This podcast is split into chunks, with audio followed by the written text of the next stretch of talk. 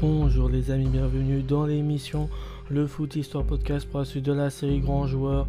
C'est l'épisode numéro 469 et je tiens à préciser, comme à chaque début d'épisode, que les informations sur les joueurs que je fais sur le podcast proviennent du site Football The Story.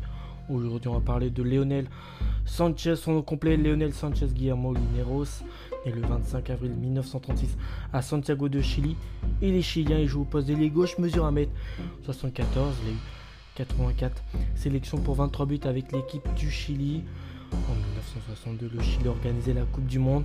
Le grand artisan de l'inattendu troisième place de la Roja, l'ailier gauche, incertain, Lionel Sanchez. Fin dribbleur, fort en jambes. Euh, Sanchez éliminait, orientait et frappait avec la même classe, virtuose euh, du pied gauche et adepte des chevauchées déroutantes. Numéro 11 fait partie des joueurs chiliens les plus brillants de l'histoire aux côtés de Marcelo Salas, que j'ai fait il n'y a pas longtemps sur le podcast, mais aussi d'Ivan Zamolano. Plus de 500 matchs, 200 buts et des actions inoubliables viennent nourrir sa légende. Il débute à l'Universidad de Chili où il place près de 17 saisons, devenant l'école des balles azul, qui veut dire balle bleue, en chilien avec les rouges et bleus. Il remporte 6 titres de champion du Chili euh, et deux tournois aussi euh, métropolitains d'équipe emmenée par Lionel Sanchez, Carlos Campos et autres, Sergio Navarro, pratiquait un jeu offensif léché, c'est logiquement, qui est lancé dans le combat avec la sélection chilienne le 18 septembre 1955 face au Brésil au Maracana, lors de la Copa Bernardo O'Higgins. À l'âge de 19 ans, avec la Rocha, il dispute deux Coupes du Monde en 1962 et 1966. Lors de cette première à domicile, Lionel Sanchez emmène son pays en demi-finale du tournoi l'une des plus euh, belles performances de la nation, touchée deux ans auparavant par le séisme de euh, Valdivia qui ont provoqué de nombreuses victimes, environ 2000 victimes je crois, et de grandes quantités d'immeubles effondrés. Pourtant le Chili n'a pas été gâté au premier tour avec un groupe très difficile composé de l'Italie, l'Allemagne de l'Ouest et, et la Suisse. Après un doublé inscrit qui permet aussi de revenir au score et de vaincre la Suisse 3 buts euh, à 1.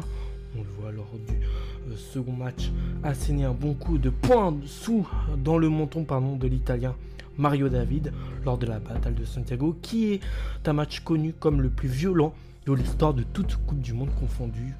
Le Chili s'impose en fin de rencontre de but à 0 et se qualifie pour la suite euh, du tournoi aux dépens de son adversaire du jour. En quart de finale face à l'Union soviétique, il porte encore l'estocade d'un coup franc cette fois qui trompe le portier célèbre euh, soviétique Yashin. L'aventure chilienne se termine en demi-finale face au Brésil. Les Chiliens délivrent pourtant une première mi-temps, euh, un jeu d'attaque obligeant la Célessao à se recorviller devant son but mais ils ne concrétisent pas leur action comme s'ils étaient euh, inhibés euh, pour conclure face à leur idole vénérée. Les Brésiliens profitent pour marquer deux buts sur des contre meurtriers de Garincha.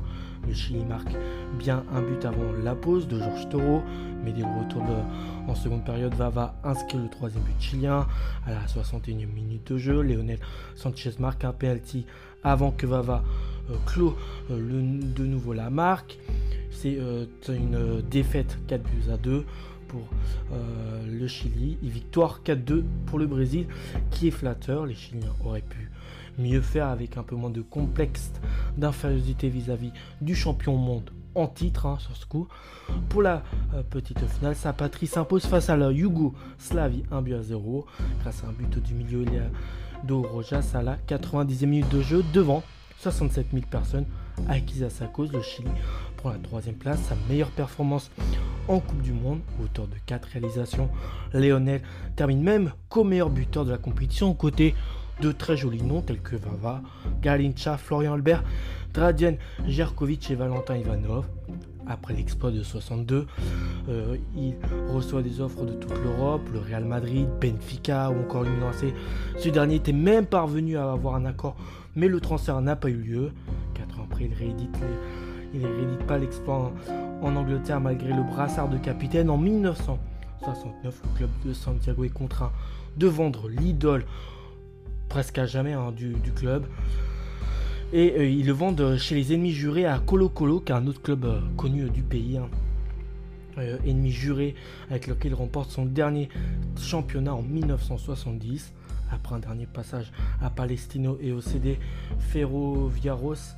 Il raccroche les crampons en 1973 à l'âge de 37 ans avec sa sélection chilienne. Il honore 85 sélections, un record qui a tenu euh, près de 40 ans avant d'être battu le 10 octobre 2014 par le gardien expérimenté Claudio Bravo le 27 août 1968. Il dispute sa dernière cape internationale lors d'un match amical contre le Mexique.